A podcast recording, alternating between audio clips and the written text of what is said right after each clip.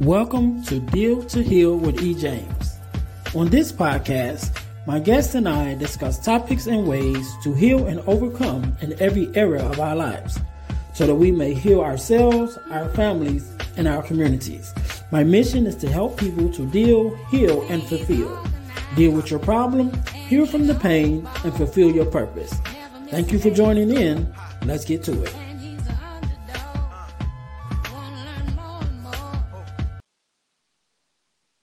Welcome, welcome, welcome to the Deal to Heal with E. James podcast. I am your host, Earnest James, aka Friend to Fatherless Daughters on Instagram. And I'm glad I thank everyone that has made it to listen to our podcast on today. And today I have another guest with me. I have another guest with me, and I will let her introduce herself at this time. Hi, I'm Suzanne, uh, Suzanne Howes. Um, I'm from Coaching After Loss and I, am based in London in the UK. Okay, okay, Suzanne. All right, I want to make sure I, I let you pronounce your name before I pronounce it to make sure I pronounce it right.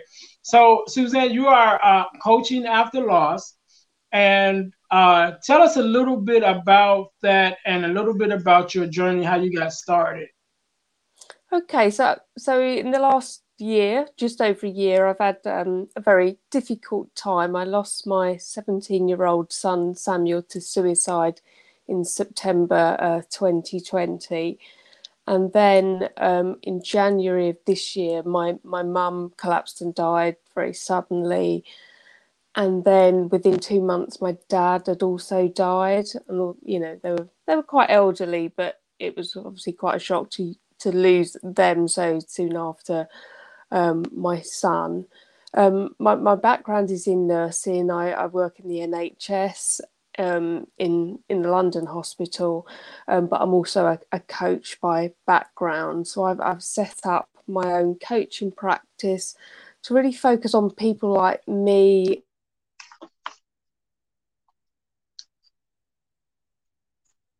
Need meaning, and purpose in their lives, you know, after something that makes you completely look at your priorities in life and, and, where it's going. So that's kind of the background to how, you know, I've come to where I am, you know, just a year down the line.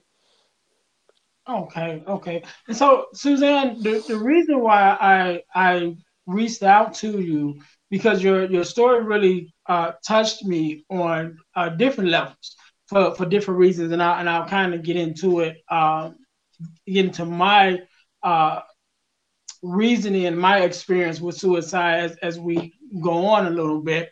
But I wanted to I wanted to talk about suicide loss and and teen suicides um, because I, I just read a post from a previous guest of mine that I had on the show. And what he posted was that uh, suicide uh, attempts uh, and suicides for African American uh, young men is up, you know, in America right now. And so, for a lack of a better term, how how common or how often is you know, suicides amongst teens or just suicide in general? Like, how often is that is that happening? Like, is that is it a? Uh, I, I think it's probably more normal. I don't want to say normal, but I don't. I want to say I think it's probably happening more than we really realize. Um, it's interesting because I have got involved in um, a national review of, of under 18 suicides and there is 180 a year in the UK um, that that they they know of. Um, they don't think it's actually gone up during the pandemic, which I was originally quite surprised about. But often they might be based around exam pressures, and because those exam pressures maybe haven't been there, um, that actually that that time frame when they would happen hasn't um, you know, hasn't materialised, but they haven't done the figures yet for the pandemic because they work, you know, a year behind. I think what's become apparent is things like self harm, you know is is an increasing you know problem and access to mental health services there's long waits for services and there's a parent that waited for those services and had a child that self-harmed. You realize what a lonely place it is that you don't tend to share with your friends you know with wider family. And it you know and and so part of what i'm doing is working with services to look at actually what support is there for parents when you have a child that has lots of you know signs symptoms and crisis because it is a scary time. Okay and, and i'm i'm glad that you're you're getting involved with that because i think that um, the reason why you know suicide is is so um should i say misunderstood is because we don't talk about it enough you know and, and i think it's more common um you know or even the thought is more common than people want to admit and the reason why i i know this because i myself had uh I, I didn't attempt suicide but i contemplated it um, a couple years ago, I was in a in a place where I like to say I was living a, a D life, and I was going through divorce. I was in debt. I was in depression, and then my mom died. You know, all within the same, probably the same year, you know, within the same time period. And so I went into a, a deep depression at, at that point, and where I contemplated suicide myself. And oftentimes, you know, it I think a lot of us, uh, a lot of people just in general, under the pressures of that comes in life, you know, we we get to a place where we don't feel like we don't have another choice. You know, we don't we don't know which way to look. And so I know that I was dealing with those things at that time. And sometimes we just have to find that one thing that is worth holding on for you know when we're in that dark place and and at that time that one thing was my daughter and me holding on to her and holding on to that thought like if i wasn't here what would happen to her was the one thing that held me together long enough for me to get the help that i needed you know to be able to kind of pull myself out of that so since you've been uh, since you've lost your son, have you uh, realized or have you found out any information of some of the things that he may have been dealing with at that time? You know, to put him in that place where you know he he didn't see any way out. Um, well, it's interesting because suicide is so complex, and, I, and I've met a lot of people in the last year who've whose children have taken their lives and some kind of knew there were some issues, some knew knew nothing until afterwards. But with my son, he had a lot of complex issues. He had um, alcohol and addiction. He had a, a dual diagnosis, so he had mental health issues, and it was kind of like a fine balance. If if he didn't take any substances, his depression and anxiety got worse and with him it was very much when covid hit he he was a rapper so he used to go and record music and that was his kind of you know outlet and he you know he's got music on spotify which you know thankfully you can still hear his voice um, but that all stopped and so he really kind of lost his connection he lost his connection with friends because we weren't allowed to leave the house and it really kind of saw him, you know, rapidly deteriorate kind of physically and mentally. And, and I think towards the end, he had a, a few, you know, friendship issues, and that, that was probably the last straw. And he used to talk about being a burden, and, you know, people would, you know, life would be easier if he, he wasn't here.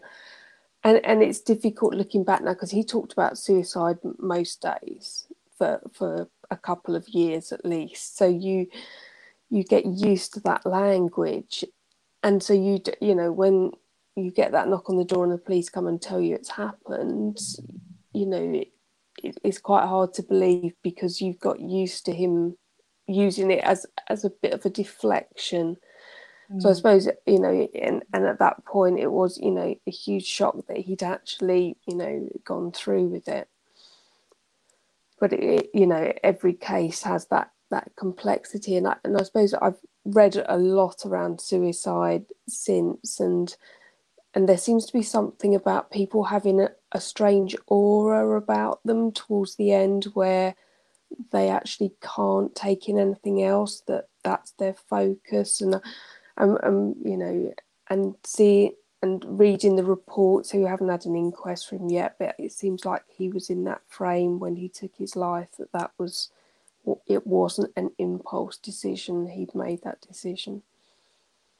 Okay now i i believe that there's a a misconception about uh people who commit suicide, you know, and and I I I pray that I don't uh, offend you with what I'm fixing to say because this is previously before my own uh, experience with suicide. I thought that suicide was a um, a selfish gesture, right? Because I felt that you know it, it was like you're only thinking about you and how you know your troubles or your fears are affecting you. And so you decide to you know relieve yourself of that hurt but it really doesn't relieve you of that hurt. It just transfers. Like that that hurt doesn't go away. It just transfers from you to the persons or the people that you leave behind you know and so that was my thought before i had my own experience with uh, contemplating suicide and what I learned during that time is, is, is you're really not thinking about you. You know, you're thinking about you, but you're thinking about other people too. But it's like you said, you're, you with your son, is either you start getting those feelings like, you know, I'm a burden to those who who love me, you know, because either I can't help myself or I can't help them, you know, and then now I'm in this this dark place and I don't see any light. So that was a a new light for me even going through that process myself and seeing that okay you know you just have to find that one thing that you can hold on to. Like i said which for me was my daughter. And sometimes we don't we don't find that thing. Sometimes we don't see it even when it's there you know? So that was a misconception that i had about you know suicide and about people that commit suicide. So my question to you is you know, just thinking with what you've learned uh, since studying this, and even um, with your son, if there was was one uh, misconception or one thing that you know people don't understand about you know people that decide to commit suicide, and you could open up their eyes to that, you know, what would be something that you tell them that you know because I know it could be anybody especially since I went through it myself, you know, and and and I'm I'm a normal person, you know what I'm saying? But just the situation that I was in, you know, like I said, with my mom and my divorce and depression and all that all at one time took me to that place. And we all have our trials and our, our things that we're going through um, as just regular everyday people that can send us down that same road. So if it was a any misconception um, that you may know of that is maybe a common mis- misconception that you can clear up right now? What would be something that you can give someone just to give them an insight, you know, on uh, that that mindset or that that dark place that a person may get stuck in? Um, for one, I would say we, we don't in in the bereaved by suicide community. You don't ever use the phrase "commit suicide." because it comes from a history of it being a crime. So we okay. say died by suicide or, you know, took their lives. Um. So we kind of, you know, just move away from from that phrase. But I I would say that a lot of the campaign around suicide prevention and and we've had suicide prevention month and day focuses on people saying that you know just reach out and talk but I think it is understanding that it's far more complex than that. It's when people lose hope in a future and often people might have uh, mental health issues alongside um, th- th- their you know their their thoughts their addiction. That there's something about you know having adequate services available because often people want to reach out and there isn't anything there.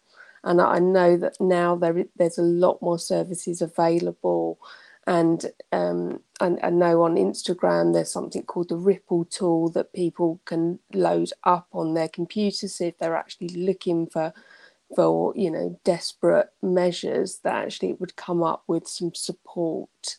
And I, and I think young men is is a huge area. And you know and that that's such a vulnerable group the under 18s and you know 17 year old boys which my my son was are the most at risk group and for them to to be given some sort of hope or ability to reach out that isn't complex whether it's a texting service whether it's somebody you know on the end of a phone at that point. My my son reached out on that night um, and there was a mix up with the police and he didn't get the support.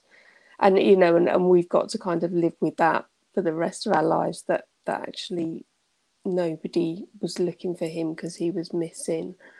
Um, so I would I would say to people that that don't think just having one conversation, you know, is going to turn things around. That actually giving somebody that support to have some hope and you know and and not really sort of taking things personally that if people are in a dark hole they need you know various different levels of support to to be able to come out of that.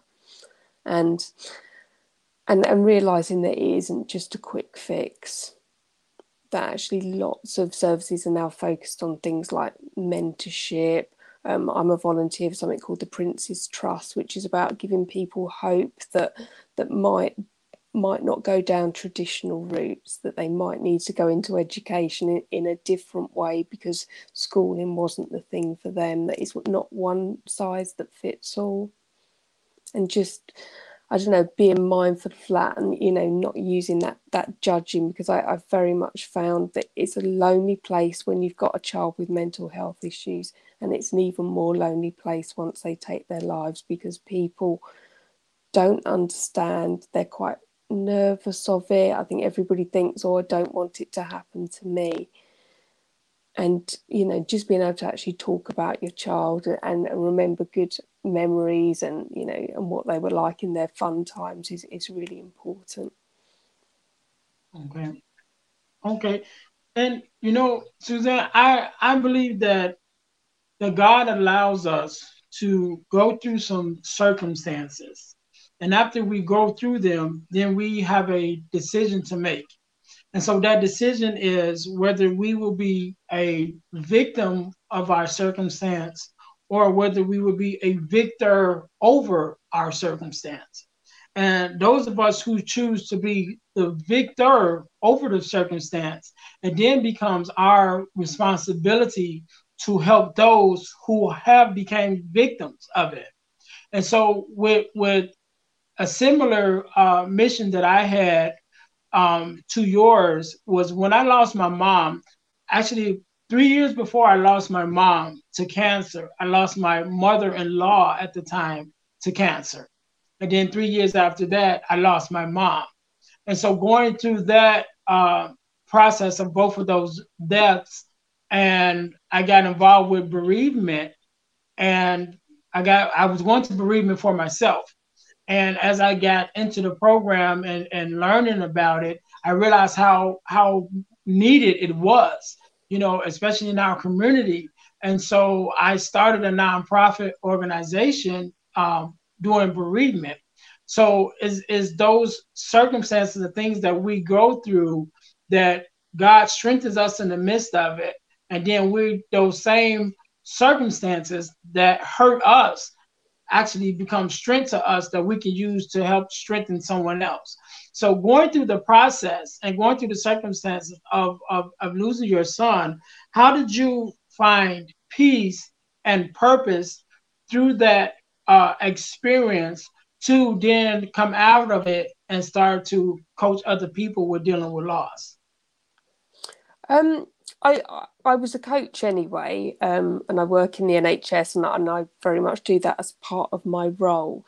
And because I'd I'd been very articulate during Samuel's care, I, I very much had a strong voice around, you know, the the whole vulnerability of young people. I hadn't lost my my my confidence, but when you when you do lose somebody and you lo- lose them quite tragically, it makes you reconsider everything. The rug's pulled from underneath you, and and your priorities change. And I'm going through very much a change at the moment. I'm I'm leaving my job. I'm setting my coaching practice up. I'm I'm moving house and doing lots of things. And I've I've realised that there's a lot of people around me that are very much considering actually what does this now mean for me. You know, I need to find that new purpose in my life. You know that there needs to be something else, a new direction. But it also comes at a time when you're very vulnerable. You, you you lose focus your memory your concentration is is really poor. And coaching provides a means for a safe space one on one for you to actually explore where you're at at the moment and, and where you want to go. And and I see it as such a valuable tool um, and, and it's different to counselling you know counselling you're very much in in the past and and your feelings and, and coaching is real sort of forward focus you know where do i want to be in a year's time? What will my life look like? What will help get me there? And that's kind of been my focus in, in setting up coaching after loss that, that actually you know when life has thrown you a huge curveball that actually you can be happy again. You always, always grieve for your child or whoever you've lost, but actually you take them with you on that journey and you can, you know, you can have a future that is positive. Right. Yeah. And I agree with you one, 100%. And I know that, you know, after losing someone, you know, things change in your life. And, and I know that when I was going to bereavement, uh, one of the, the um, words or, or, phrases that we used is the new normal. You know, so now it's, it's a it's your normal every day, but it's new. You know, because some factors have changed. You know, and and, and like you said, you you find yourself on those days that you know sometimes it's difficult, but then you will find that yeah, you can be happy again. And sometimes it it it seems like you know it, it never even happened. You know, speaking of, of losing when I when I lost my mom, there were days when I would even forget. You know, I would forget that she's not here, and I would like, oh, I'm gonna call mom. You know, I, I remember one uh, situation. There there were some. Um, there was a situation out here in in uh, in America, well, I'm going to just say America, but specifically in a a um, cemetery out here where I live, and they were having a, it was a big scandal and things was going on um, with this cemetery, and my grandmother, who had you know previously passed, was buried in that in that cemetery.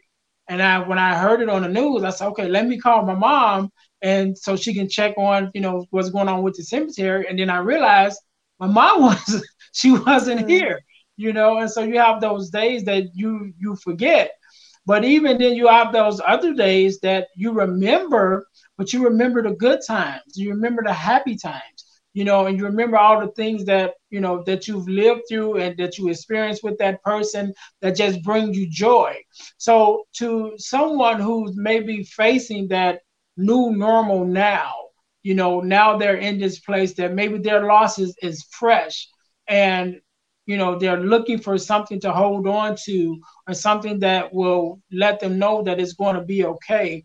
What would be something that you would tell them um, concerning that new normal and finding that that comfort um, within the experience that they're going through that you know yes right now it, you you are hurting. Right now you are dealing with some things but it's going to get better.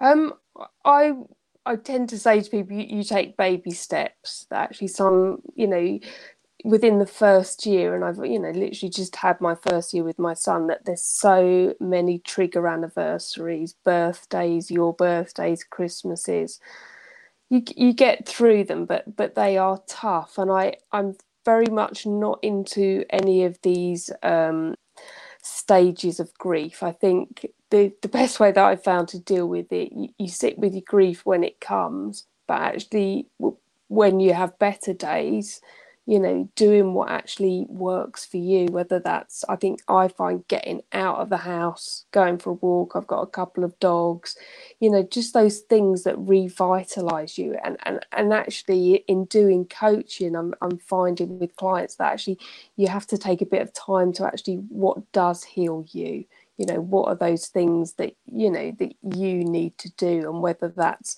you know some people it, it's exercise others it's you know having that quiet time that mindfulness. Journaling is a huge one. Um, and and it's it's a slow process. And I, I think it's it's about how you honor and take your loved one with you. Because I think if you've lost someone in tragic circumstances those good memories aren't there for a long time. And I, and I found it took quite a long time for me to be able to remember my, my son in, in better times, but it, it eventually seeps through. And I think just being patient with yourself, not expecting time frames, you know, to, you know, you can be better after a year or six months or whatever, because, you know, I, people could be 10 years down the line and, you know, and have that raw grief. So I just think, and there's such a good community on Instagram, you know, that there's always somebody there that will buoy you up or you'll read something and it will make you smile. And and I think it's not being afraid to actually laugh or, or whatever, because I, I've found that I don't like socializing that much anymore. I don't want to put myself in vulnerable positions. So actually just finding that little community and someone saying, How are you today? or someone putting a funny picture of their cats up or whatever, it would, you know, it just brings you those little bit of joys that you think, oh actually someone's got my back here and they do understand. Okay, good, good. So I have I have one more question, Suzanne, and I'll, I'll let you answer this last question, and then you can uh, give your contact information, let everyone know how they can work with you and everything. So first of all, I want to say thank you again for being a, a guest here and for sharing your story and you know your services with with my listeners and even just giving your your expertise. I want to thank you for it.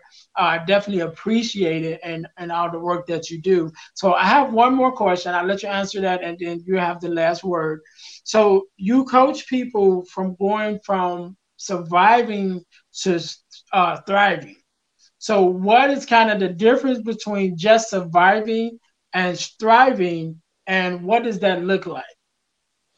Okay, so so I think surviving is is is the mode that you're in when you first you know lose somebody that actually it's getting through each day. Mm. it's I, I often talked about it um, with my family about it was like wading through treacle and people say what's treacle? And it's it's like everything's sludgy. Actually you mm. feel slow you feel groggy and every day feels like a burden we're actually you know further along and when you kind of can reevaluate actually where where do i go now? You know what what what will my life look like? And i know i wanted to make those changes and i and i i didn't want to force them but actually my life in thriving is going to be in the next couple of months i'm moving um, to the other end of the uk um, starting a new life in a new house um, going to be near my daughter. I've got another daughter that's expecting a baby. And I want to be able to really enjoy those things. I don't want to be commuting up to London. And I've kind of made these definite decisions. And there's something about, you know, taking a risk now.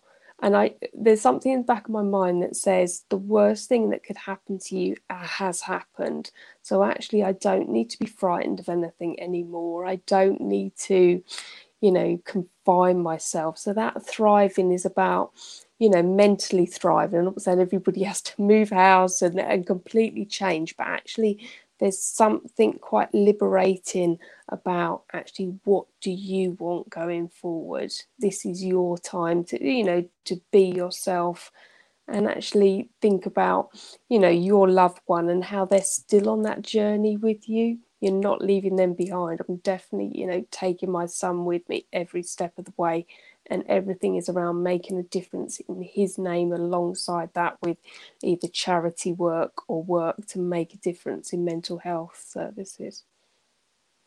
Okay thank you. And, and i agree with you 100% uh, with what you said with moving forward and having that thought that the worst thing has that that has ever happened that could happen to me has already happened because that's exactly how I felt when I lost you know my mom and my grandmother. Uh, I I lost my grandmother previous before I lost my mom, but you know after that experience, it was like, well, what what else can life hit me with? You know, that's that's the hardest hardship right there, and I've made it through that and so that it does give you that courage to you know keep pushing and to make those new um, decisions and those new choices you know to move forward. So yeah i agree with you 100% and i thank you again for being here. And also congratulations on on the new grandbaby on the way and on everything that's that's going on with your life because you are definitely an example of what it is to strive after you know, just surviving with with the loss. And I definitely appreciate you having you on here. So tell my uh, tell our, our listeners where they can um, find you and how they can work with you.